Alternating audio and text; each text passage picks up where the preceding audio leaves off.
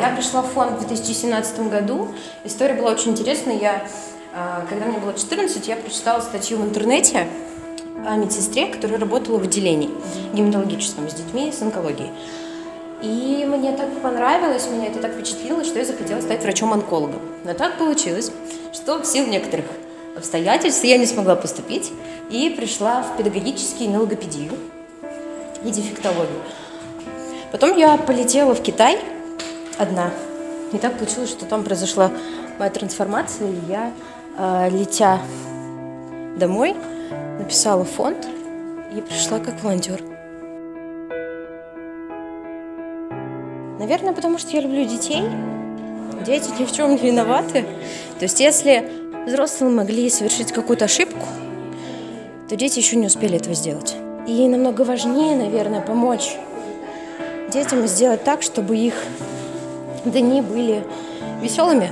Потому что ты никогда не знаешь, что произойдет дальше, и ты очень всегда хочешь разнообразить их дни. И я пришла, и это была любовь с первого взгляда. Потому что, ну, настолько светлого и хорошего места я, наверное, не видела. И так как я мечтала работать с такими людьми, детьми, то, естественно, я влюбилась.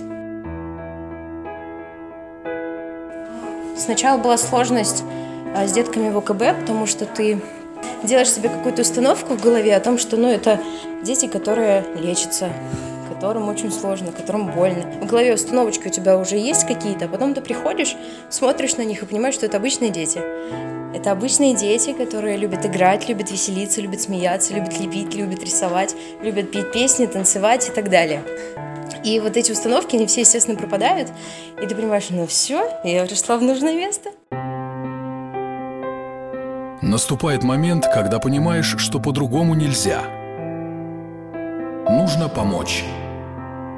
Спецпроект Томскру «Дневник помощи. Почему я могу?»